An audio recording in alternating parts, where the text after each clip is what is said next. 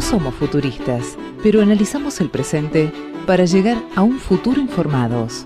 Gaceta 3.0, un podcast actualizado en el momento que lo escuches.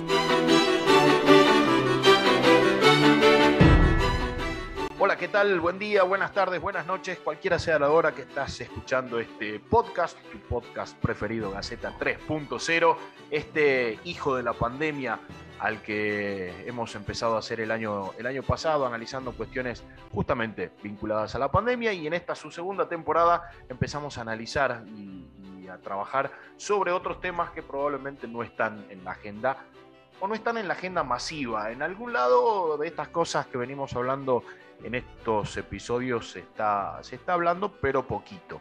Entonces nosotros queremos no ponerlo en la agenda porque no tenemos ese peso, pero al menos darle algo de más de información para que puedan eh, analizar, entender, comprender y enojarse con las cosas que decimos, no hay ningún problema, para eso estamos.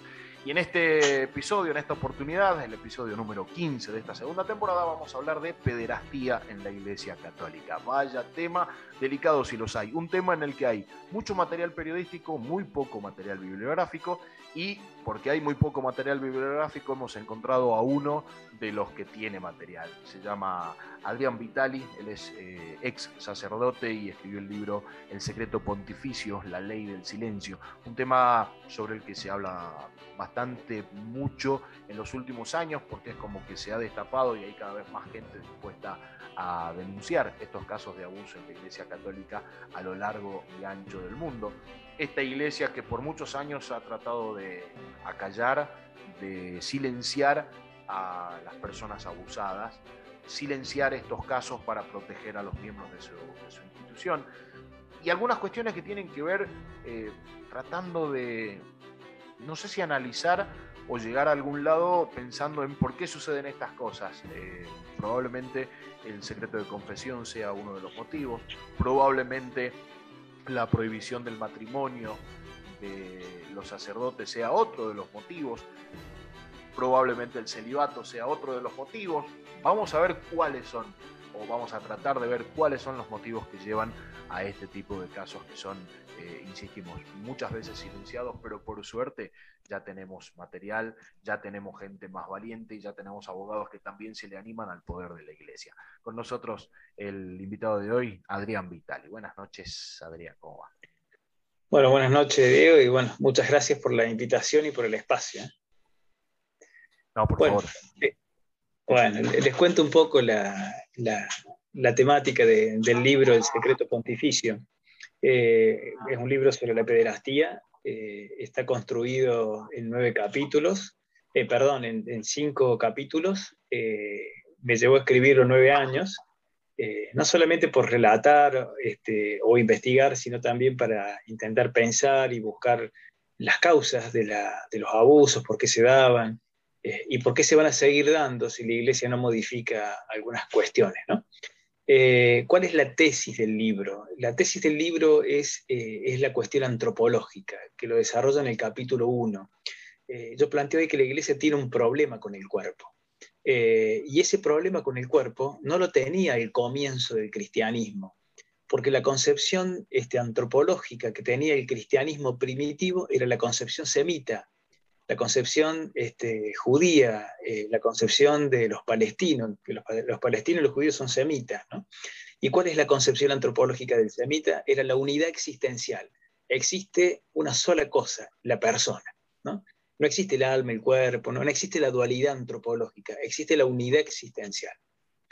El cristianismo desarrolló esa, esa, esa, esa antropología eh, durante tres, tres siglos más, hasta el siglo IV, cuando la Iglesia se transforma en religión oficial del Imperio Romano a través del edicto del emperador Teodoso el Grande en el 380, y ahí aparece San Agustín incorporando la filosofía platónica al pensamiento cristiano, la filosofía cristiana y a la teología cristiana. ¿Cuál era una de las ideas que toma, que toma San Agustín de Platón? Es la idea de la concepción del mundo que tiene Platón, que es el mundo dual. Existe, decía Platón, un mundo de las ideas y un mundo sensible. El mundo de las ideas es el mundo perfecto, o sea, la idea es lo perfecto, lo abstracto es lo perfecto, y lo sensible, lo material es lo imperfecto porque es corrompible o, corruptible. Entonces, ¿qué dice San Agustín? La idea es el alma este, y el cuerpo es, digamos, la imagen de esa alma que, el alma tiene que liberarse de ese cuerpo, que es una cárcel, y que se vuelve peligroso si no domesticamos ese cuerpo. Desde a, partir de esa concepción del cuerpo, que el cuerpo es malo y el alma es buena, eh, comenzamos a tener problemas hasta el día de hoy, sobre todo en la cultura occidental. ¿Por qué? Porque ese cuerpo, ese cuerpo que tiene sensibilidad, que tiene, que tiene este, sexualidad, porque son, son cuerpos sexuados, se vuelven peligrosos porque hay que domesticarlos, porque las pasiones son peligrosas. Entonces, ¿qué hace la, iglesia? ¿Qué, teología desarrolla? Si el cuerpo es peligroso, si el cuerpo es indomable, hay que domesticarlo. Y se genera la teología del castigo. Por lo tanto, necesitas un Dios disciplinador, ¿no? con mandamiento, con catecismo, con código de derecho canónico, muchas leyes, este, protocolos. Y la expresión más, eh, más profunda de este desprecio al cuerpo este, de la iglesia se da con, en el siglo XII con la Inquisición. ¿no? Y las primeras víctimas de esa Inquisición son las mujeres, son las brujas. ¿no? De ahí viene el dicho de la cacería de brujas. Entonces se perseguía a las mujeres porque tenían saberes. Bruja significa mujer de sabiduría. Eran las que conocían las propiedades de las hierbas y curaban a alguien si estaba mal del hígado, si tenía dolor de estómago. Entonces, ¿qué decía el machismo religioso? ¿Cómo una mujer va a tener conocimiento? ¿Cómo una mujer va a saber más que el hombre? Seguro que hizo un pacto con el diablo. Entonces las denunciaban con el tribunal de la Inquisición, se las llevaba, se las torturaba, y el torturador terminaba escuchando lo que quería. Ante el, el, atroz sufrimiento que sufría la víctima, terminaba confesándole al torturador lo que quería escuchar el torturador para que la dejara torturar. Entonces, una vez que se terminaba eso, la víctima confesaba, ¿qué decía el torturador? ¿Vieron? Teníamos razón. Era una bruja, hizo un pacto con el diablo.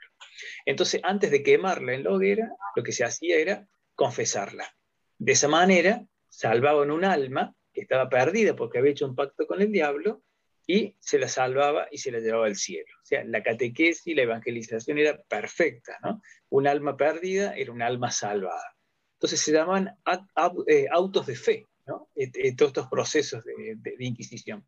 Después siguieron con los judíos, después siguieron con los moros, después siguieron con los científicos, este, con los curas y con las monjas en los monasterios, donde el que tenía alguna debilidad con la carne, este, eh, violando el secreto, el voto del celibato, eh, se le daba una penitencia y normalmente eran castigos físicos, este, con el látigo, pegándose en la espalda. Si alguien vio la película de Camila, el Ladislao cuando estuvo con ella en, el campanario y la besa, se siente culpable y se castiga, se pega con el látigo y se va a confesar.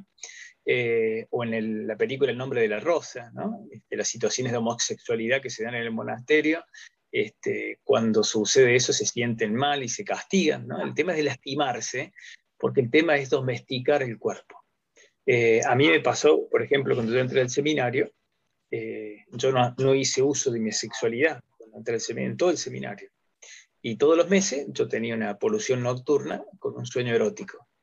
Eh, porque la biología sigue funcionando por más que vos hagas un voto. Entonces yo me sentía mal. Entonces iba y me confesaba. Y bueno, y como era reincidente, al no hacer uso de mi sexualidad, la sexualidad seguía funcionando. ¿Y cómo funcionaba la sexualidad? A través del erotismo, a través del sueño, para tener la eyaculación nocturna. Y entonces el confesor, como era reincidente en este pecado, me dio que me pusiera un silicio. El silicio es un cinturón con púa que va puede, ir a la cintura, puede ir en las piernas o en los brazos, y lo que hace eso es lastimarte de manera permanente, que sientas dolor para no sentir pasión. ¿no? Fíjate vos la, patología y la concepción de desprecio del cuerpo. Este, pretender que con el dolor este, bueno, no, sientas pasión y no, tengas la erección para poder tener el acto sexual. Pero bueno, pero yo por más que usara el silicio, la biología seguía funcionando y una vez al mes yo tenía la polución nocturna. ¿no? hasta que entendí que, la verdad que eso no funcionaba y que, y que decidí no confesarme más, eh, porque evidentemente se ve que era algo natural. Entonces, la iglesia ha tenido una concepción de desprecio con el cuerpo. Y ahora quiero terminar con esto. Yo siempre eh, digo, lo, lo, mantengo a partir de todo este ensayo, de esta investigación, que para la iglesia los abusos a niños no es grave. Algunos se escandalizan con esta expresión, pero una expresión absolutamente objetiva La Iglesia en su código de derecho canónico, que es la legislación interna, tiene estipuladas las penas para el que, para el que ha cometido delitos de, abuso con, niños. Este, y la última pena, la pena más grave, es la pena de la expulsión del Estado sacerdotal, del Estado clerical. La mayoría de los abusadores no han sido expulsados de la Iglesia, por lo tanto, este, la postura o, la afirmación que yo hago tiene este, veracidad al decir que para la Iglesia no es importante el abuso. ¿Por qué? Porque el abuso sucede en el cuerpo, no sucede en el alma. ¿no? Lo grave sería que escandalizáramos con doctrinas este, heréticas al niño, porque ahí sí lo llevaríamos a la perdición, porque estaríamos condenando su alma y no el cuerpo. Como sucede en el cuerpo, para la iglesia no es importante. Uno se confiesa, o el niño se confiesa, y después perdona a su abusador, porque si ese niño no perdona a su abusador, después se va a condenar. El que no perdona se condena. Entonces, para la iglesia, esta concepción del cuerpo es muy, muy grave, porque lo que hace es torturar a la gente, eh, hacerla vivir en la culpa, porque la mayoría de los abusados les cuesta tanto poder hablar, porque se sienten culpables. Y esa culpa no los deja vivir. Por lo tanto, esa concepción de la culpa ha generado, como decía hace un momento, una teología del sufrimiento, del dolor, un Dios que disciplina, que te vigila, y un Dios que no es amoroso para nada, ¿no?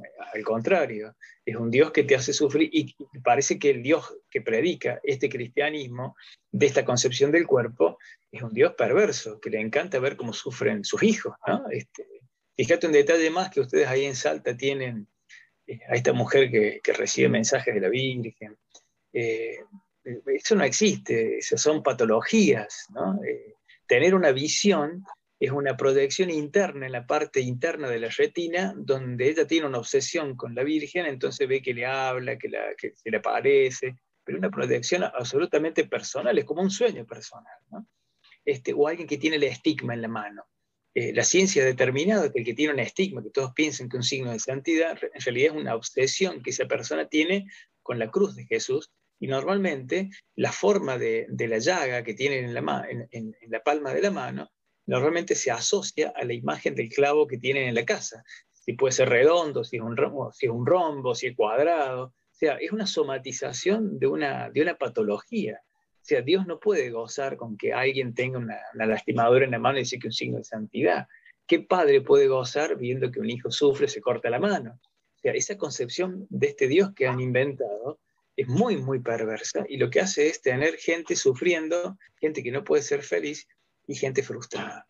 Entonces, me parece que el eje central para resolver el problema de la pederastía en la iglesia es cambiar la concepción antropológica. Si la iglesia sigue pensando que lo único importante es el alma y no el cuerpo, eh, seguimos en problema y los abusos van a seguir, porque para la iglesia lo que sucede en el cuerpo no es importante, lo que sucede en el alma sí. Y un detalle más, en la introducción planteo eh, que en Argentina, para poner un ejemplo, somos 45 millones de habitantes y hay un cura, según los datos de la Conferencia Episcopal Argentina, hay un cura cada 7.000 habitantes. Es decir, tendríamos una proyección de unos 6.500 curas. Eh, Tom Doyle, un sacerdote que trabajó en la Embajada Vaticana en Estados Unidos, eh, decía que la Iglesia ha generado un 10% de curas pederastas. Si tenemos un 10% de curas pederastas, es decir, que en Argentina tendríamos cerca de unos 650 curas abusadores.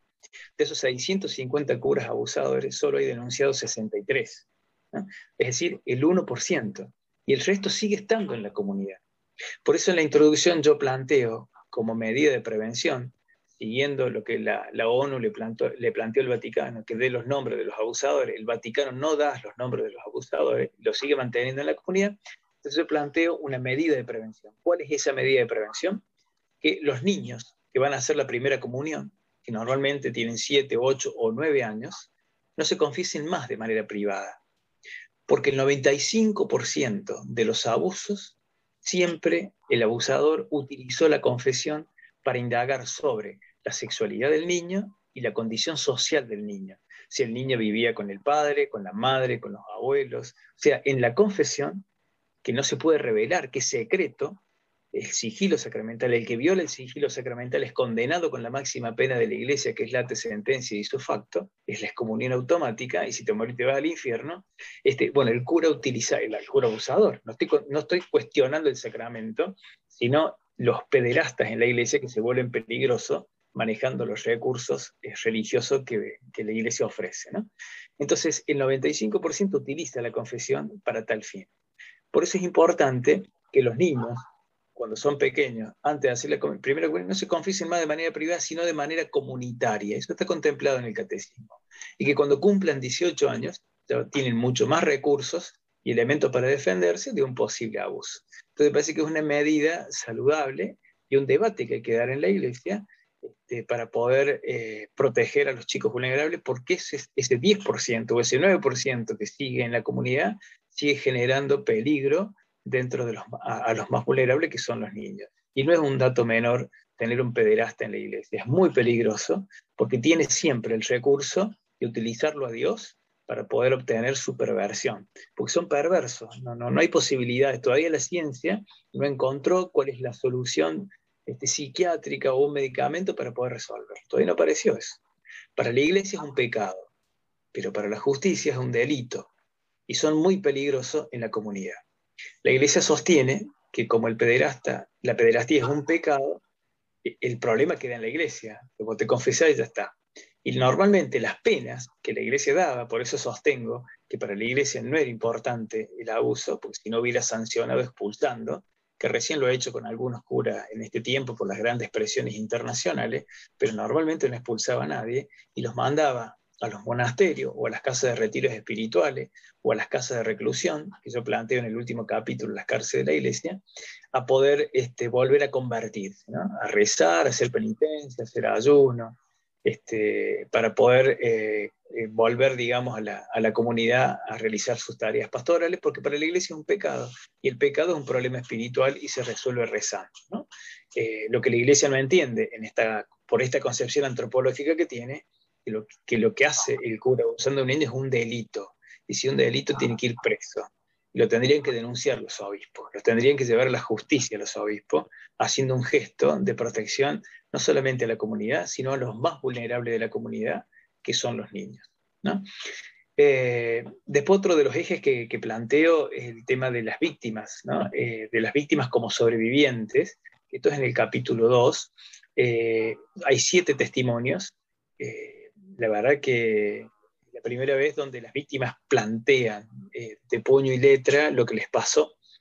Y hay dos casos que a mí me llamaron la atención. El primero es el último, eh, que es un muchacho que, es de Córdoba, eh, que recién estaba haciendo el proceso, después de 30 años, estaba haciendo el proceso de poder, de, poder contarlo. ¿no? Lo charlamos mucho, lo acompañé, y él me dijo que no estaba en condiciones de dar el nombre, pero sí quería que saliera su testimonio. Por eso se llama testimonio sin nombre. Y yo le decía que en realidad ese testimonio iba a representar a las mayorías, este, porque son las mayorías las que no denuncian, las que están todavía eh, conviviendo con, con, ese flagelo de haber sido abusado y no poder contárselo a nadie. Y después el primer testimonio, que es de Sergio de Cooper, Sergio de Cooper, eh, un chico que es de Paraná, que está viviendo en, el País Vasco y, que tenía problemas de salud eh, y siempre tenía un sueño recurrente, que él se despertaba cuando entraba al baño. ¿no? Iba a entrar al baño y se despertaba. Y a través del psicoanálisis descubrió que él había sido abusado cuando tenía seis años por su tío. Normalmente en la infancia, los traumas de la infancia, el psiquismo lo encapsula y lo guarda hasta que uno lo pueda resolver. ¿no? Y si no lo puede resolver, eso busca manifestarse, somatizándose en enfermedades, en un montón de dolores, hasta que él pudo descubrirlo y empezó a resolver la salud de su vida. Entonces, cuando descubre que es su tío el que lo ha abusado, le escribe una carta al Papa. El Papa lo llama por teléfono, le dice que le cree, que hay muchos casos parecidos al de él, y lo llama al Vaticano. Él va al Vaticano, Santa Marta, está dos horas con el Papa, el Papa le dice que tiene que perdonarlo al tío. Él descubre en este proceso, digamos, de terapia que es homosexual. Este, se separa de, su, familia, eh, tiene pareja. El Papa le dice que deje a la pareja y que vuelva con su familia. este, porque el destino de él era la vida conyugal, y que perdone a su, a su tío. Entonces imagínate que el Papa te tenga en Santa Marta y te diga que, que, que, tenés que perdonar a tu tío, y aparte le dijo, vos tenés que ser un ejemplo para las víctimas de abusos sacerdotales, porque las víctimas tienen mucho odio. Fíjate vos, las víctimas que tienen odio son las que reclaman justicia, este, las que van a la prensa, las que hacen la denuncia pública, esas son las víctimas que tienen odio. En realidad son las que buscan justicia. Entonces él se toma un avión de Roma, se va, llega a Paraná y va a buscarlo al tío, le da un abrazo, le dice que lo perdone y cuando sale se siente muy mal, en realidad él no hizo el proceso del perdón y descubre que necesita eh, hacer el proceso de la justicia porque sabe que, no era el único caso. Empieza a sospechar que hay más casos y si él estuvo tan mal, eh, sospecha también que aquellas otras víctimas, si las hubiese, deben estar en la misma condición que él. Entonces decide hacerlo público, eh, va a Roma a decirle al Papa que lo va a hacer, el Papa le vuelve a insistir que no lo haga, que su tío está enfermo, que, es grande. Este, entonces le dice, le voy a contar a mis padres, y tampoco se lo cuente. Todo esto sucedió en el 2019 y sucede después del simposio que el Papa convocó por la pederastía en Roma, con todas las autoridades mundiales, y donde decía que iban a colaborar con la justicia. Y el propio Papa, el que le dice que no denuncie, que no hable, que no diga nada. Y cuando él hace la denuncia pública, le cortaron todas las posibilidades de llegada al Vaticano. No le contestaron nunca más el teléfono, no lo recibieron más. Y la vida de Sergio de Cooper es un poco la síntesis del libro, eh, que intenta explicar que la Iglesia sabe de todos los casos de los abusos y que lo que siempre hizo fue encubrirlo. En el capítulo cuarto planteó las posiciones de los papas. Y una de esas posiciones, o la central, es la de Juan 23. En 1962 se confecciona el primer protocolo de pederastía, que se llama crimen solicitación, que era la solicitación en la confesión, que es lo que planteaba yo, que la mayoría de los curas utilizaban la confesión para los abusos. Eh, uno de los puntos que, marca ese protocolo eh, es el siguiente. Decía que el niño abusado tenía la obligación este, de denunciar al abusador con la autoridad del abusador. Imagínate un niño en un orfanato, un niño de 7 años, 5 años, 6 años, que iba a saber quién era la autoridad de ese cura. A lo máximo que llegaba ese chico, que si había otro cura, podía contarle al otro cura lo que le había pasado y el otro cura le decía, vos no podés contar nada porque es secreto de confesión. Entonces, eh, e-, era perverso el método y el método era el silencio, generar impunidad y que no saliera de ese lugar el que revelaba algo de lo que sucedía quedaba excomulgado. Ese, ese protocolo que era secreto estaba en, todos los, en todos los obispados del mundo y de las casas religiosas y no podían revelárselo a nadie.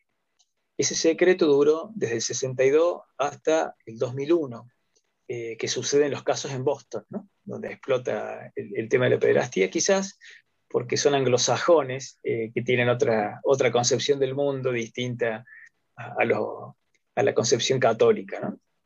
Entonces, cuando salta el tema en, en, Estados Unidos, Boston, eh, se filtra por primera vez ese documento. ¿no?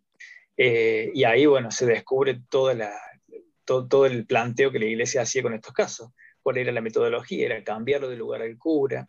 Si la familia este, quería hacer problemas, se ponía pesada con el tema, eh, indemnizarla, pero firmando un, documento de, confidencialidad donde no podía revelar el tema, eh, trasladar al cura del lugar. Eh, bueno, es más o menos lo que ha pasado, por ejemplo, con el caso Próbolo, con los curas que venían de Verona, los llevaron a La Plata, abusaron también en La Plata, los llevan a Mendoza, siguen abusando hasta que alguien los denuncia. Este, pero fue una excepción, digamos. a los chicos sordos del Próbolo, que creo que es lo más escandaloso de Argentina. Eh, los otros papas siguieron más o menos generando algún tipo de documento, pero siempre intentando ocultar. Cuando explota el tema, Juan Pablo II, que es el gran encubridor de la pederastía, sosteniendo esta concepción antropológica que el cuerpo es malo y el alma es buena, y que hay que salvar al cura, este, por más que tenga estas debilidades de la carne, eh, Juan Pablo II, este, con Benedicto XVI, que después Benedicto XVI, que era Ratzinger, eh, eh, eligen como mecanismo para poder volver a, tener el control del silencio, incorporar la pederastía al secreto pontificio.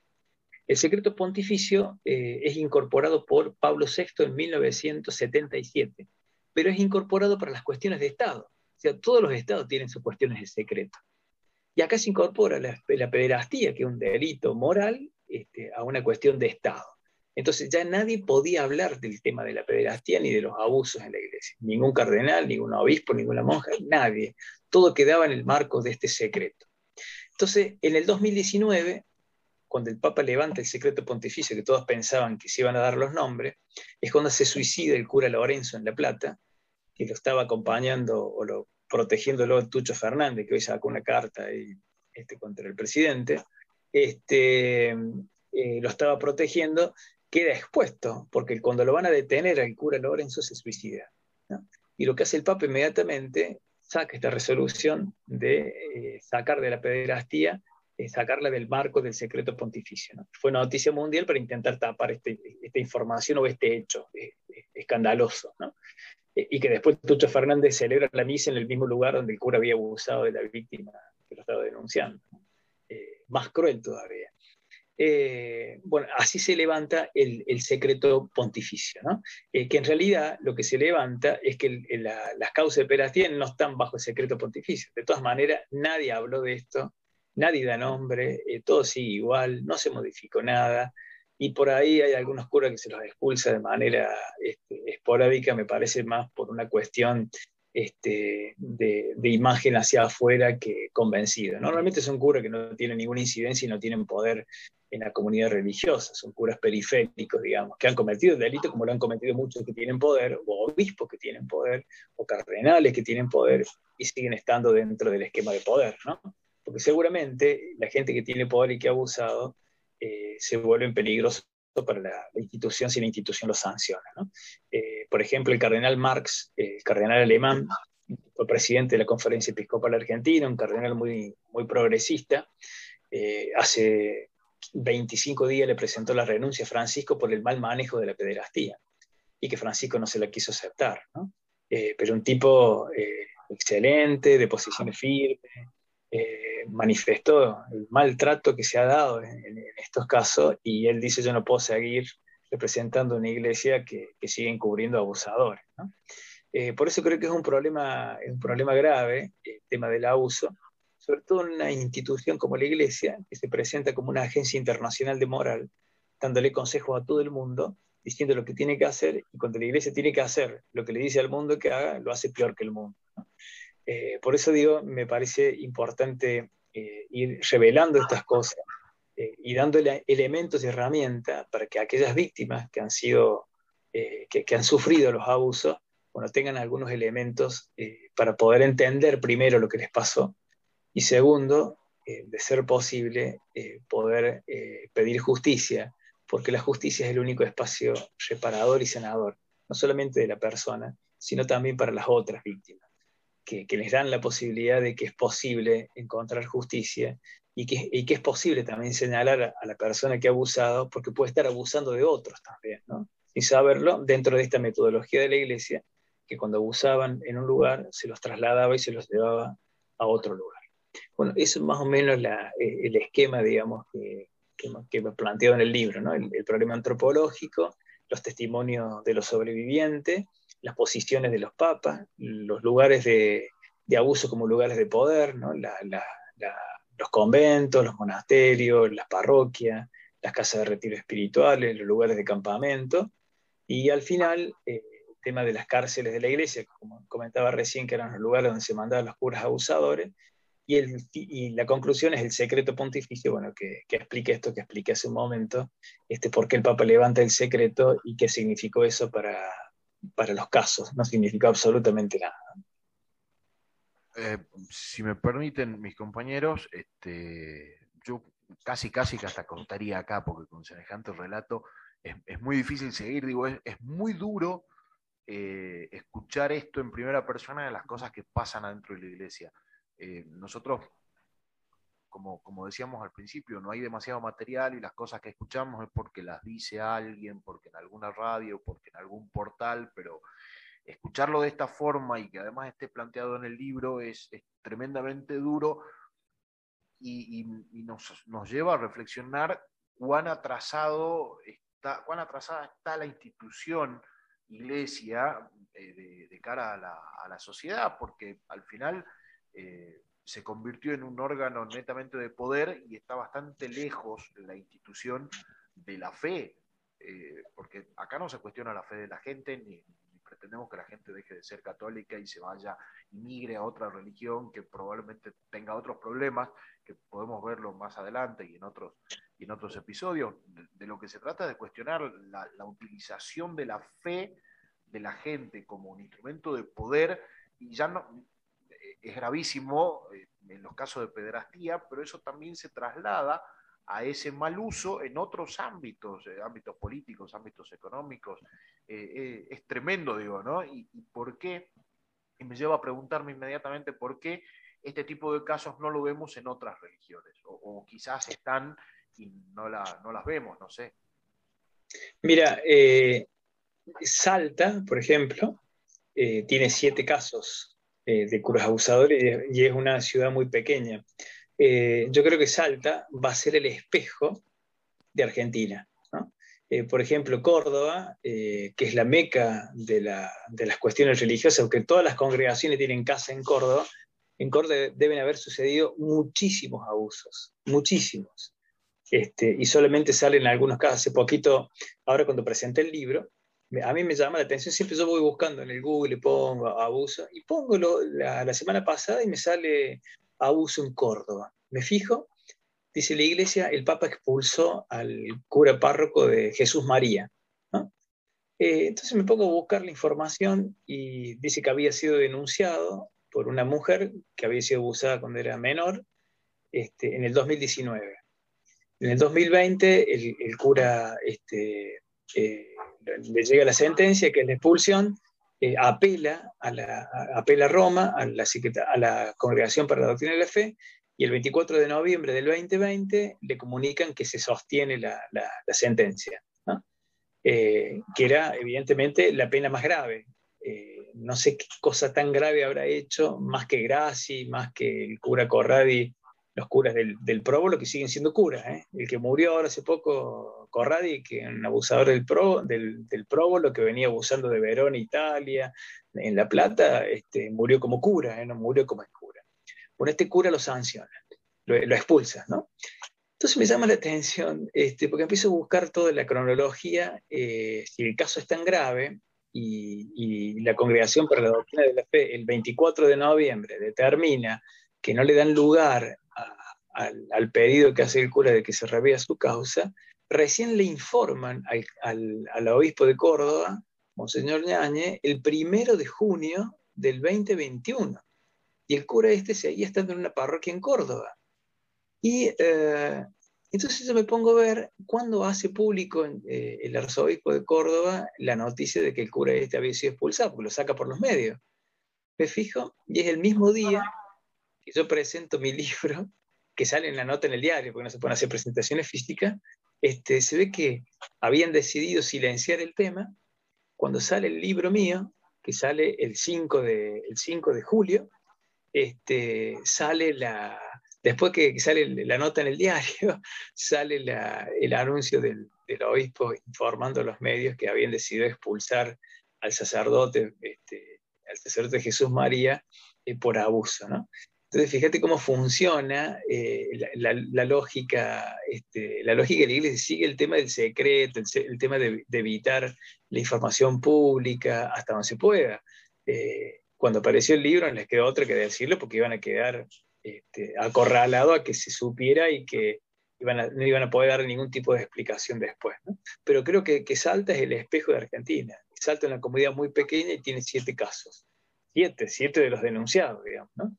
Eh, bueno, pero en todos lados, mira, después que presenté el libro, me hicieron una nota en Mendoza, me llamó mucha gente, gente que ha sido abusada, este, acá en Córdoba, ¿no? Este, eh, en casas religiosas en Córdoba, eh, porque cuando venían de campamento, ahí se daban los abusos.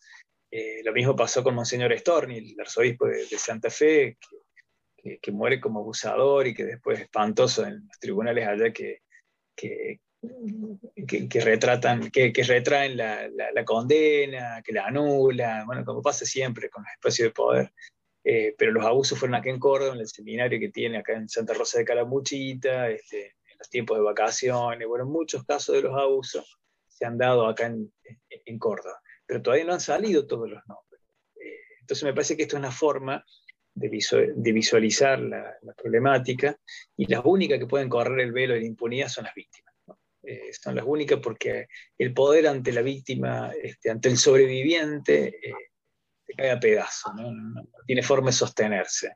Las metodologías o los recursos que usa siempre descalificar a la víctima, este, eh, decir que, no, que está loca, pero digo, la convicción de la víctima, los relatos de las víctimas son muy fuertes y normalmente cuando se han podido llevar a, los tribunales se los ha condenado y, normalmente eh, aparecen otras víctimas más. ¿no? no siempre animándose a denunciar, pero aparecen dándole apoyo a la víctima que se animó, ¿no? porque quizás en esa víctima que encontró justicia, todos aquellos que no se animaron a denunciarlo también sienten que es su justicia. ¿no? Eh, por eso me parece importantísimo generar estos espacios en los medios para poder llegar a un montón de gente que quizás ha vivido esto y que como hablábamos al comienzo, eh, no lo puede contar, no lo puede sacar, no lo puede decir. Eh, y solo en la palabra dicha, solo en la palabra hablada, eh, uno se puede sentir libre y en esa libertad se puede sentir sano. ¿no? Pero bueno, es un proceso que no es fácil. el abuso es entrar en un laberinto oscuro, solitario, este, que difícilmente se pueda salir. Entonces, bueno, por eso la, la, idea del, y, la misión del libro es esa, ¿no? Este, poder llegar a todos aquellos que todavía no saben cómo sacarse ese dolor que tienen adentro de hace tantos años. Bueno, eh, no, no, realmente, primero eh, soy Juan Francisco Venturino, eh, abogado y analista político internacional y divulgador desde Lanús, provincia de Buenos Aires. Primero que nada agradecerte por esto que es muy revelador. Segundo, porque no creo que esté contando solo la historia de algo que pasa en el principal culto argentino y católico que tiene que ver con que además está sostenido con el Estado y por eso también tienen que rendir más cuentas, sino porque además es de alguna manera poder ponerle la voz a las víctimas, que además hay que aclarar que las víctimas habitualmente son dos veces víctimas eh, de un sistema que las pone en un lugar que, habitualmente son las expuestas, son las que tienen que rendir cuentas, las estigmatizadas, sino que además, en este caso, en estos casos que vos comentás, eh, en la situación es que tienen que cargar con la culpa eh, no son creídos ni sostenidos, o sea, no, son sostenidos por, por, el propio, de alguna manera, sistema, y tienen que ir en contra de un status quo que, como decimos, los ningunea, no los reconoce, los enferma, bueno, en fin.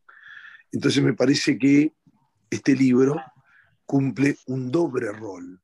No solo echa luz sobre un tema del cual realmente se conoce poco, porque está muy silenciado y como decimos, está desde el sistema operando para silenciarlos del poder, sino que además, además eh, es una reivindicación poniéndole voz a las víctimas que no la tienen. Así que realmente eh, festejo eh, este enorme trabajo que, que, has tomado, Adrián, en ese sentido. Y además quería preguntarte respecto de eso todo pareciera hace pensar que claramente lo que se activa después de un abuso, más que una eh, investigación para saber qué efectivamente pasó, sino por encubrir. O sea, se inicia lo que llamamos en el sistema, digamos, dentro de lo que es el sistema coercitivo penal, la maquinaria del encubrimiento o sea, una cadena de complicidades donde se difama a la víctima, donde se la sesga, donde en el caso hipotético de que esté decidido se dice que está loca o se la...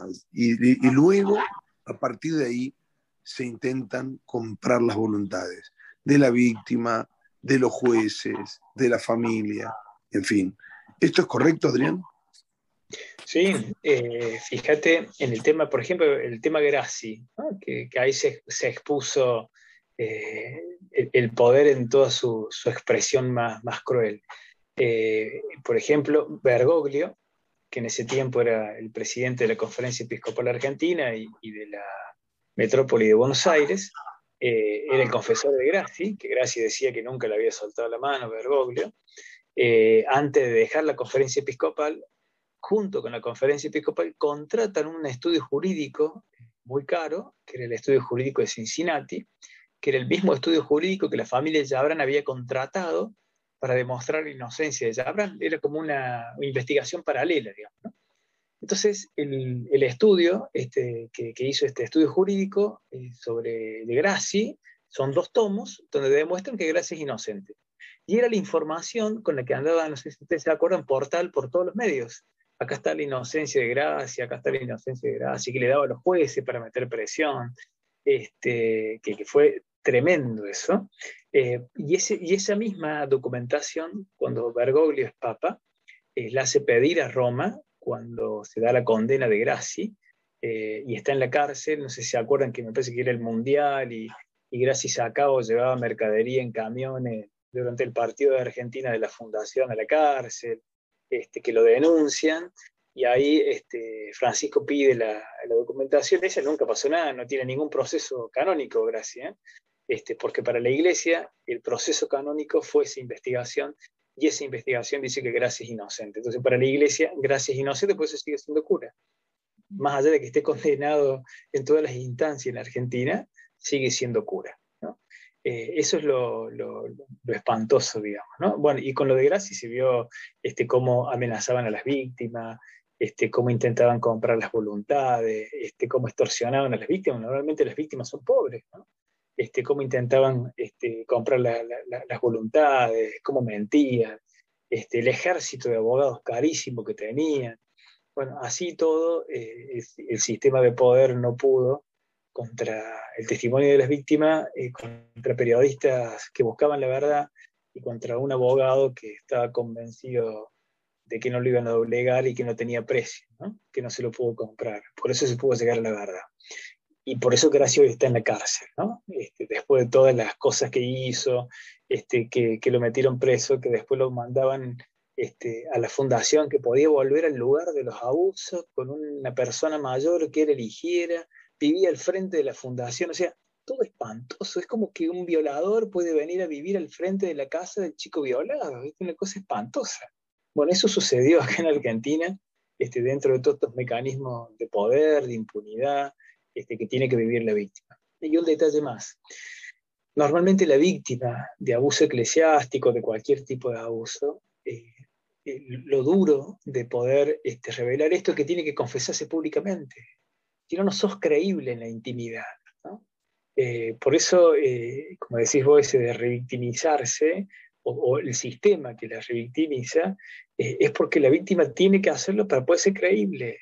Si, no, si no, hace público su dolor, si no expone su sufrimiento, el sistema este, no, no, ofrece justicia. ¿no? le cree. No le, cree. no le cree, no le cree, pero no ofrece justicia. Si, si la víctima no genera resistencia, este, no le cree. Y termina en la impunidad que termina en un montón de casos. increíble, ¿no? Por eso los números estos mínimos, donde bien decías, menos del 10% juzga y menos del 1%, eh, menos del 10% denuncia. y menos del 1% termina juzgado.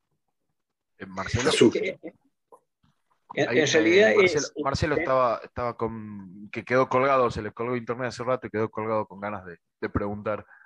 Ah, bueno. Marcelo, yo soy médico, soy periodista también.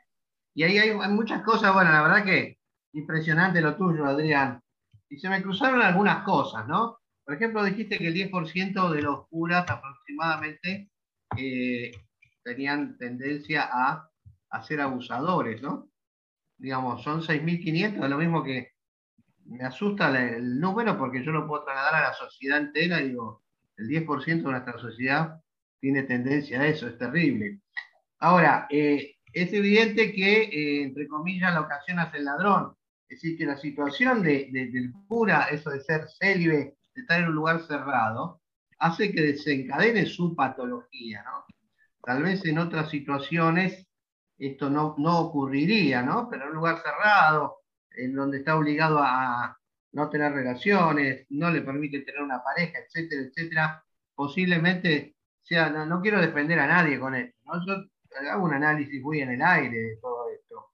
Y yo te preguntaría, eh, al ingresar, un, chico que pretende ingresar, ¿no tiene un, un estudio psicológico, por ejemplo, al ingreso? ¿O cualquier chico puede ingresar? Esa es una de las cosas que te quiero preguntar.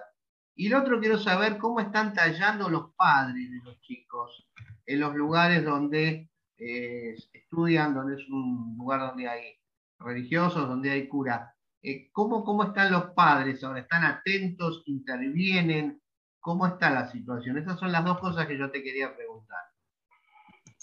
Bueno, primero, eh, normalmente en la comunidad religiosa, cuando un hijo va a un seminario, hay una confianza absoluta no se pone en duda absolutamente nada, piensan que van al paraíso, a la antesala del, reino de los cielos, donde no hay pecado, donde no hay problema, donde no hay nada. Esa es la concepción que hay este, en el inconsciente colectivo de la gente común, de la gente simple, este, cuando, uno, sus hijos entran al seminario. Este, y normalmente, en los casos de los seminarios menores, un montón de abusos, como en Paraná, este, donde el cura y, Yarás, que, violó como 50 seminaristas ahí, y que iba a la casa de los padres a comer, o sea, una impunidad tremenda, ¿no? Eh, la, primera pregunta que me hiciste, ¿cuál fue, Marcelo? No, digo si el ingreso de los seminaristas. Ah, perfecto, sí, sí. Lo contestaste de alguna forma, ¿no? no, no, no, no, no, quería contestar quería contestártela también. Eh, cuando yo entré al seminario, que entré en el 87, eh, no se hacía ningún tipo de, examen psicológico. Eh, por eso había una población, no solamente acá en Córdoba, sino en todo el mundo, de muchísimas vocaciones. cuando yo entré al seminario éramos 250. en mi curso éramos 28, nos ordenamos 7. Entonces era muchísimo. Hoy, por ejemplo, en el seminario este, donde éramos 250, hay 20 20 seminaristas, que de esos llegarán dos o tres, pero no había ningún tipo de, examen. Entonces entraba cualquiera, de cualquiera que mostrara piedad, devoción, este, y que pudieras estudiar y que probara las materias y no tuviese ningún tipo de problema grave, eh, vos te ordenabas de cura. Y como decías vos recién, eh, después surgían la potencialidad de estas patologías, ¿no? encerrado, este, y también con un montón de oportunidades para poder canalizar esa patología. Este, tenías normalmente en las parroquias contacto con los niños, con los jóvenes, este, y, un espacio, digamos, donde nadie dudaba de que es un espacio donde esas cosas no podían suceder, Este, que eran los templos, en las casas parroquiales, eh, cómo va a pasar algo de eso. No, se cruzaba por la cabeza de nadie, ¿no? Y cuando pasaba, los niños asustados, o normalmente el cura por ahí los amenazaba, que no le contés a nadie porque nadie te va a creer, o yo le voy a contar a tus compañeros, este, o le decía, esto, Dios lo quiere, esto Dios le gusta. Ahora, y ahora que está, explotó todo, digamos, ¿no? no hubo cambios, entonces es lo mismo, un chico que quiere entrar al seminario entra eh, y, listo, nadie, nadie lo controla, no, sabemos. No, ahora, ahora me parece que hay un poco más, por lo menos en algunos seminarios, este, los seminarios un poco más serios hacen algún tipo de control. Cada, cada obispo que tiene seminario utiliza sus propios criterios. Los seminarios más conservadores, como San Rafael, este, como el de Paraná, este, la verdad que el que viene con devoción lo hacen entrar, digamos. Así son los problemas que después tenés. Eh, Paraná es un espanto cantidad de, abusos que hubo es espantoso. Eh, digo, así como en Salta, Paraná, este, ahora Mendoza, este, donde todavía no explota, en Buenos Aires y en Córdoba, que son los lugares donde más población tenés, donde más congregaciones religiosas tenés, y está todavía todo ahí muy, muy latente, pero me parece que de a poquito este, van, van, aconteciendo, van apareciendo los casos. ¿no? Este, es un proceso lento. Mira, eh, en lo que les comentaba hace un momento, en, Estados Unidos, en la Embajada Vaticana, eh, había un cura que se llama Tom Doyle, que está todavía, yo me comuniqué con él antes de, terminar de escribir el libro, y, eh, Tom Doyle este, era funcionario ahí de la embajada y el, y el, embajador vaticano en el Vaticano en ese momento, en Estados Unidos, era Pio Laghi. ¿Se acuerdan? Pio Laghi fue el, embajador vaticano en el tiempo de la dictadura argentina, que se juntaba siempre de una convide. Cuando termina la dictadura argentina, es premiado con la embajada vaticana, que es la segunda en importancia a nivel mundial después de Alemania. O sea, no fue a cualquier lugar. Eh, cuando explotan los casos, le pide Tom Doyle a, le pide Pío Lagui a Tom Doyle que se fije cómo puede resolver el tema este, pero como si fuera un tema menor. Y Tom Doyle, con buen tino, busca profesionales. Y uno de esos profesionales era Richard Sipe, un monje que era psiquiatra y homosexual. Eh, y le dice, eh, Richard Sipe, mira, no hay ningún tipo de posibilidad de recuperación. Ninguno. Yo trabajé 20 años con curas pederastas, parece que cambian, parece que mejoran, y vuelven a la comunidad y siguen abusando. No hay ningún tipo de posibilidad. Por lo menos la ciencia hasta ahora no encontró ningún elemento para poder resolver los problemas. Por eso hay que expulsarlos. Entonces, cuando le plantea esto a Pío Lagui, Pío Lagui le dice, Juan Pablo II no quiere expulsar a nadie. Y al que terminan expulsando es a Tom Doyle, que lo echan de la Embajada Vaticana de Estados Unidos. Este, ¿Por qué? Porque el criterio es encubrir. Este, porque lo importante es el cura y lo que le sucede al cura en la sexualidad es una debilidad de la carne. ¿Por qué? Porque somos concupiscibles en esta naturaleza precaria que tenemos, donde lo importante es el alma. Entonces uno se confiesa, sigue adelante, cuando seas viejo, estos problemas de actividad sexual se van a resolver por una cuestión biológica. Esa es la concepción que tiene la iglesia sobre la sexualidad y sobre el cuerpo. Si vos violas el, el voto del celibato, te confesás, volvés a renovar el voto del celibato y todo sigue igual. Pero siempre tenés que hacerlo en el marco institucional de la iglesia. Si vos lo haces afuera denunciando, la iglesia te hace la cruz, quedas fuera de la, institución. Yo, eh, como para ir redondeando, que ya estamos más o menos en tiempo, a mí me queda mm, digo, me, me, anda dando vuelta alguna, alguna cuestión que tiene que ver probablemente hasta más con el morbo, porque estas cuestiones deben, deben suceder adentro de la iglesia y entre mismos sacerdotes o con mujeres que van a, eh, que van a asistirlos o ayudar y demás, eh, y ahí se configura solamente en un pecado, como decías bien, eh, te, confesás y nada, arrancás y vas de nuevo, es como que el, el secreto de la confesión es como la gallina, te sacudís y listo. Eh, pero eh, queda dando vuelta esa sensación de que eh, estas cosas pasan adentro de, la iglesia y no solamente con menores, que es, lo, que es lo grave y es delito y la iglesia parece no entenderlo. Lo que, a donde yo quisiera volver como para redondear o como para resumir un poco, es a lo que decías allá al principio, de cuáles son cuáles son estos debates que se debe la Iglesia para empezar a resolver este tema de, fondo y tratar de evitar los, eh, los abusos, digo, eliminar el celibato, eliminar el secreto de confesión o, no eliminarlo, pero que los menores puedan ir acompañados. Eh, permitir que los sacerdotes puedan casarse, como lo hace, por ejemplo, la Iglesia eh, ortodoxa, eh, apostólica, católica apostólica, pero ortodoxa, donde los, sacerdotes tienen la obligación de estar casados para ordenarse sacerdote y además de tener una profesión y de ejercer esa profesión. Digo, por ahí hay algunas cosas que, podrían ayornarse. Digo, yo te pediría, Adrián, un, como un resumen, digamos, ¿no? ¿Cuál es el debate eh, desde esta concepción antropológica y filosófica también que se debe dar la iglesia para empezar a resolver los problemas? Bueno, el primero es asumirlo. Eh, y el segundo sería ¿a dónde, a dónde vamos? Eh, primero, eh, me parece que tiene que revisar su teología. digo, revisando su teología va a, poder, va a poder revisar su concepción antropológica. Y la teología del cuerpo la genera San Agustín. por ejemplo, con el tema de, de, de la ley de, de, aborto, del matrimonio igualitario, la iglesia se opone. ¿Pero por qué se opone? Porque está basada en la ley de San Agustín, en, el, tratado de San Agustín de la ciudad de Dios. ¿Qué plantea San Agustín ahí? Que la ley este, natural e, es el reflejo de la ley divina. Y la ley positiva humana tiene que orientarse cuando legisla a la ley natural, porque de esa manera se orienta la ley divina. Si la ley natural legisla en contra de la ley natural, está legislando contra Dios. Por eso el tema del aborto, por eso el tema del matrimonio igualitario. O sea, si no sale de ese discurso anacrónico, imposible, imposible.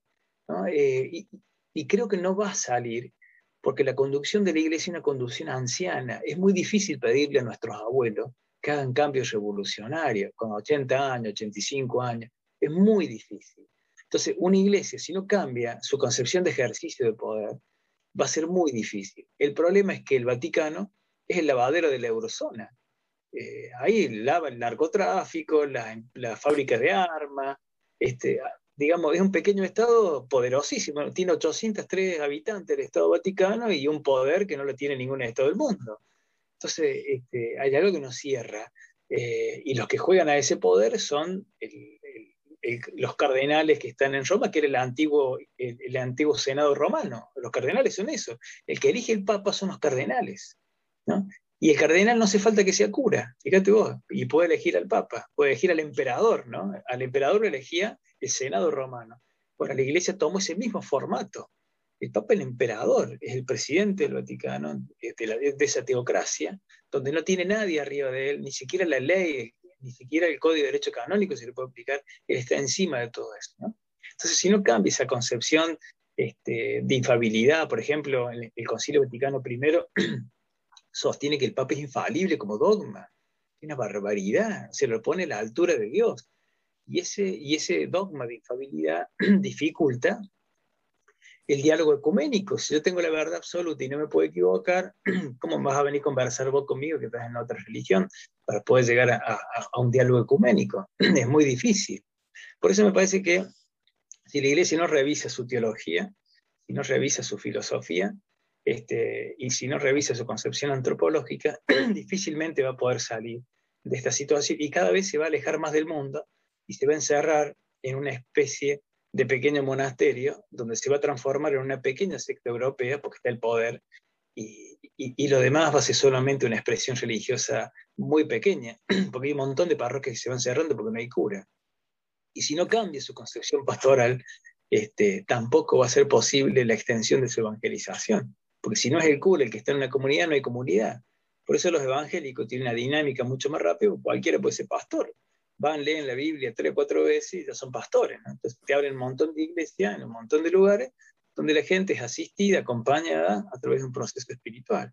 Este, bueno, la iglesia se ha quedado en, el tiempo este, encerrada en estos dogmas este, antiguos, eh, arcaicos, y que no le hacen bien ni a la iglesia ni a la gente. Pero bueno, el esquema de poder, el poder siempre es conservador.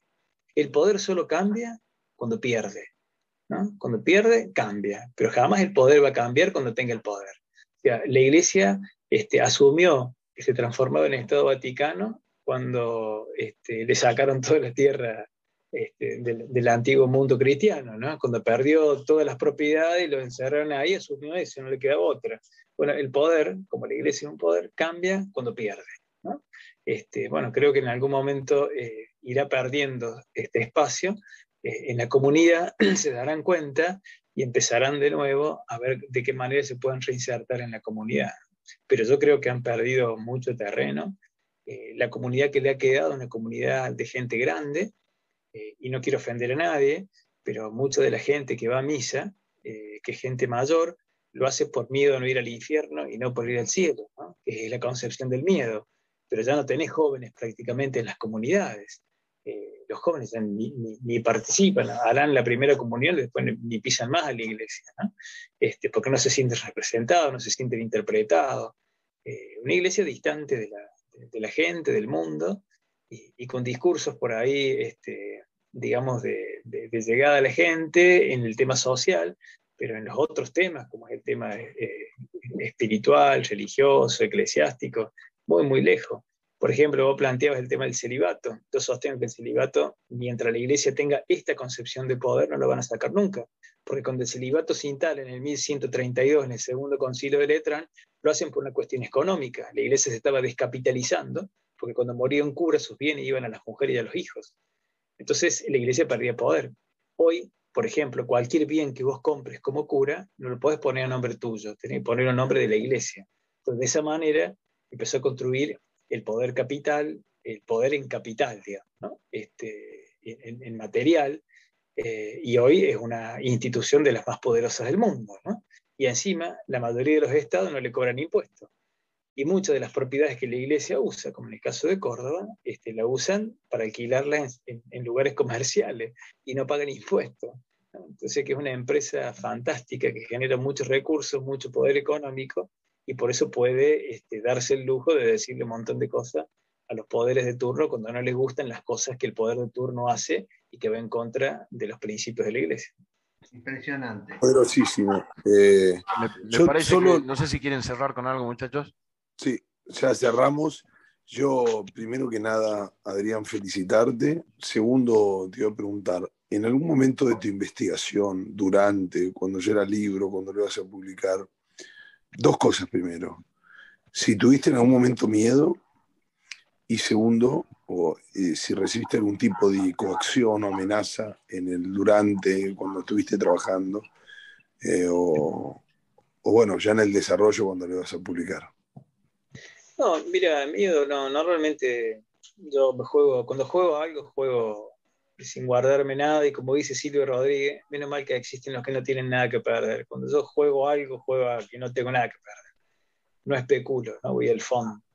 Este, y sobre todo cuando hay que acompañar a, a, personas en situación de vulnerabilidad. vulnerable en latín es herida, ¿no? la gente herida. Este, no, en eso no tengo ni miedo ni, y por lo menos hasta ahora, este, hasta ahora eh, no, no, ha habido ningún tipo de manifestación, pero ya la va a haber, digamos, o sea, no, en, eso estoy acostumbrado. Nosotros en el 2011 presentamos un libro también se llamaba Cinco curas, eh, confesiones silenciadas, y, ahí fue una pelea fuerte, porque salieron a prohibirnos el libro, un enfrentamiento muy, muy fuerte con la, con la institución, así, este, eh, frente a frente, ¿no? Y, la verdad que, bueno, no fue bien, porque hicimos una denuncia en el INADI y se los pudo condenar a las monjas este, por discriminar un libro, era el primer libro prohibido en democracia, era una barbaridad. Pero no, por lo menos por ahora no. Seguro que van a venir cuando toque algunos intereses eh, importantes, cuando empecemos a movernos, cuando vayamos a Buenos Aires a presentar el libro, o en distintos lugares, me parece que cuando se tocan los intereses hay reacciones, ¿no? Y sobre todo reaccionan los fundamentalistas. Este, por ahí hay muchos laicos también fundamentalistas que, que, que, se, creen que son los cruzados, que hay que ir a rescatar. Claro, el status quo. La tierra, Exacto, la, tierra prometida. Pero por ahora no, por ahora no. Eh, Adrián, antes, antes, de cerrar, eh, me, gustaría que nos, eh, nos cuentes dónde y cómo pueden, puede acceder la gente a, comprar tu libro. Ah, buenísimo. hay dos vías. Una, digamos, para los que están afuera o el que, tenga, o el que quiera, ¿no? Es Amazon, ¿no? Si entran a Amazon, ahí pueden comprar. Normalmente en Amazon está en dólar o en euro. Es para los de afuera. Y si no, se pueden comunicar conmigo y yo se los envío. Les va a salir más barato. Este, el libro sale 1.500 pesos y normalmente es, todo lo mando por Andriani porque llega un poco más seguro. Te lo mandaba por correo argentino, algunos llegaban, otros no. Y, son, nos cobran 250 pesos más, ¿no? que es el envío simple en una semana llega. ¿Y cómo, Así que, comunican con vos? Puede ser a través de mi Facebook, que es Adrián Vitali, o mi correo, adrianvitali.hotmail.com, o por mi Instagram también, que es Adrián Vitali. Este, soy de Córdoba, eh, Río Tercero, ahí me van a poder ubicar. Este, tengo el Facebook y el Instagram en privado. Lo puse en privado a propósito para después de estas charlas, eh, normalmente, o cuando hago alguna nota en algún otro lugar, veo de dónde vienen los pedidos de solicitud. Eh, y, la verdad que eso me ayuda a ubicar y poder hacer un seguimiento y conversar este, para detectar a alguna persona que, ha vivido este, los abusos y, no se anima, pero sí se animó a dar la solicitud y a conversar y, ahí hemos hecho este, algunos acercamientos y, hemos ayudado. Eh, simplemente por eso lo tengo lo tengo en privado, pero me piden la solicitud y se lo doy, no hay ningún problema. Pero esas son las vías, se los enviamos y en cinco días, cuatro días eh, tienen el libro en la casa. Ok. Eh, Marcelo, ¿algo más para cerrar? Juancho, yo ya estoy. yo solamente felicitar a Adrián por, su valentía también, ¿no? Este, porque no cualquiera sale de donde eh, uno estuvo y, llega a decir lo que dice, ¿no? Este, porque si estuviéramos afuera y yo no soy, no soy católico, ¿no? Pero te admiro porque estando adentro y decir, bueno, doy un paso, me voy y, cuento esto, bueno, hay, que tener este, muy bien puestos este, las cosas. Eh, así que te felicito. Y por otro lado, no, bueno, todos conocíamos algunas cosas de la iglesia. Este, no me imaginé que tantas cosas tan negativas, ¿no? Este, y yo pienso en la gente que es devota, ¿no? Católica, si, sabe esto, ¿no? Si, si, está al tanto de todo lo que está pasando. No quiero decir que dejen de, ser religiosos, pero eh, por lo menos ¿no? están al tanto de, estas cosas tan, tan negativas que, que tiene la iglesia ¿no? en su propio seno. Así que, bueno, nada, solamente esto y, muchas gracias por tu participación. Eso es todo. Bueno, pues muchas gracias a ustedes por el espacio. Bueno, muchachos, Adrián, sí, yo te saludarte y agradecerte este tiempo maravilloso, que sigas así. Necesitamos más gente con ese nivel de compromiso y de coraje. Muchas gracias. Bueno, eh, nosotros llegamos así al final de este nuevo episodio, el número 15 de Gaceta 3.0. Hemos hablado de un tema que asusta, eh, o por lo menos a mí me queda, me queda eso. Eh, me queda, me queda el susto, pero además lo interesante del episodio es que se ha propuesto un, un, principio de solución si es que alguna autoridad de la Iglesia Católica desea solucionarlo, empezar a salir de esa, de esa cuestión dogmática que no lleva a ningún lado y que ha causado mucho daño a lo largo de los años. Nuestro invitado de hoy es Adrián Vitali. Entre 1987 y 1994 cursó estudio de filosofía y teología en el Seminario Mayor Nuestra Señora de Loreto, en la Arquidiócesis de Córdoba. El 11 de noviembre de 1994 se ordenó sacerdote en la parroquia Nuestra Señora del Trabajo de Villa del Libertador Desarrolló el ministerio en las comunidades eh, eclesiales de base y en la pastoral carcelaria y en agosto de 1997 dejó el ministerio para formar una familia, entre otras publicaciones. El libro del que hemos hablado hoy día escribió El secreto pontificio, la ley del silencio, que en la descripción del episodio pueden encontrar los datos si es que les interesa poder adquirirlo. Y nosotros así llegamos al final de este nuevo episodio de Gaceta 3.0. Nos escuchamos, nos vemos la próxima semana. Gracias. Gaceta 3.0. Lo escuches cuando lo escuches, siempre va a estar al día.